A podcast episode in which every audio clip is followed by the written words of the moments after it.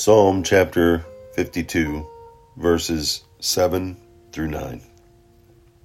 Here now is the man who did not make God his stronghold, but trusted in his great wealth and grew strong by destroying others. But I am like an olive tree flourishing in the house of God.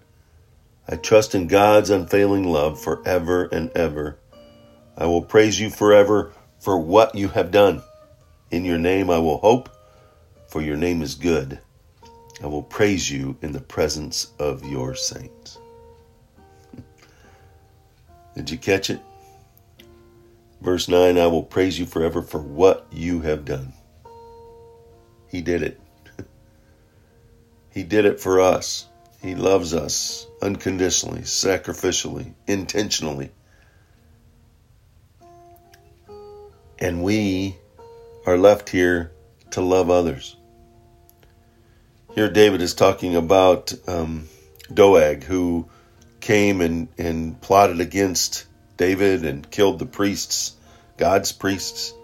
And, and Doeg thought he was doing and was going to be a great hero, even boasting about his deed. And in reality, his deed was evil, an offense to God. It, it, it's easy to mistake accomplishments with goodness. Just because something is done well or thoroughly doesn't mean it is good. Take, for example, someone who's a skillful liar or a successful gambler. It's not of God. We need to measure all we do by the rule of God's Word, not by how proficiently we do it. He did it for us. He's left us here to do the same for others. So let's do it. Let's love others. Let's be that olive tree flourishing in the house of God.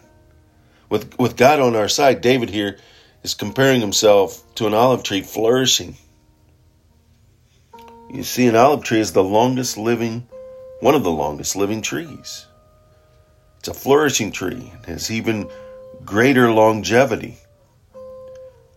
And, and David was contrasting God's eternal protection to his faithful servants with the sudden destruction of the wicked. Trusting in God's unfailing love forever and ever. In the difficulties and struggles, in the chaotic world, in the horizontal mess that's around us.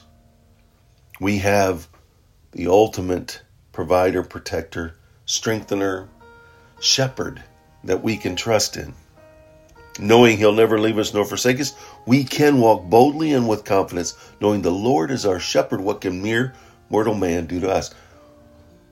We, walking through life, need to remain vertically focused, praising Him forever for what you did. And in your name, I will hope for your name, and trusting in you is good. And I will praise you in the presence of your saints, and I will live my life according to your plan and not my own. I will travel at your pace and not my own, so that others will see, feel, and experience Him, Jesus, through us. Make that your heart's cry. He did it. Let's do it. Let's be that little letter I that walks through the power and strength of the Holy Spirit, bookended around that little letter I to leave a print, and it's only His and not yours.